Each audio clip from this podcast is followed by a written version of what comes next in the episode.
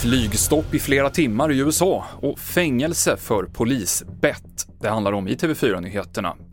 Vi börjar med att berätta att en man som misstänks ha dödat sin åttaårige son i Luleå nu har begärts häktad.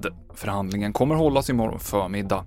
Det var i söndags kväll som pojken hittades död i en bostad och rättsläkarens utlåtande pekar på att dödsfallet har orsakats av en annan person, säger åklagaren till SVT.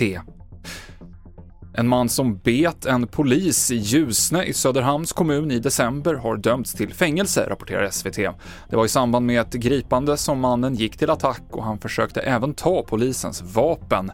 Nu har han dömts för grovt hot och våld mot tjänsteman till fängelse i ett år och åtta månader.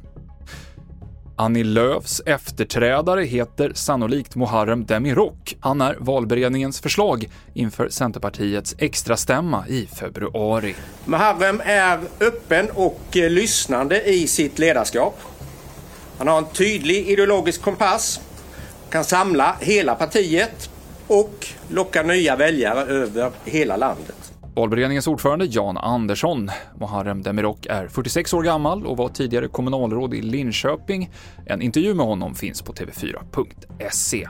Flygtrafiken stod still i flera timmar i hela USA idag på grund av ett datorfel hos Luftfartsmyndigheten. Hundratals flyg ställdes in och det ledde till tusentals förseningar, men trafiken har nu återupptagits. President Joe Biden säger att man i nuläget inte vet vad som orsakade felet. Man vet inte heller om det kan röra sig om en cyberattack. Vi avslutar med skidskytte. Det blev många bommar från de svenska herrarnas sida i dagens världscuptävling. Exempelvis så missade Martin Ponsiluoma fem skott. Jesper Nelin blev till slut bäste svensk. Han slutade på 18 plats. TV4-nyheterna med Mikael Klintevall.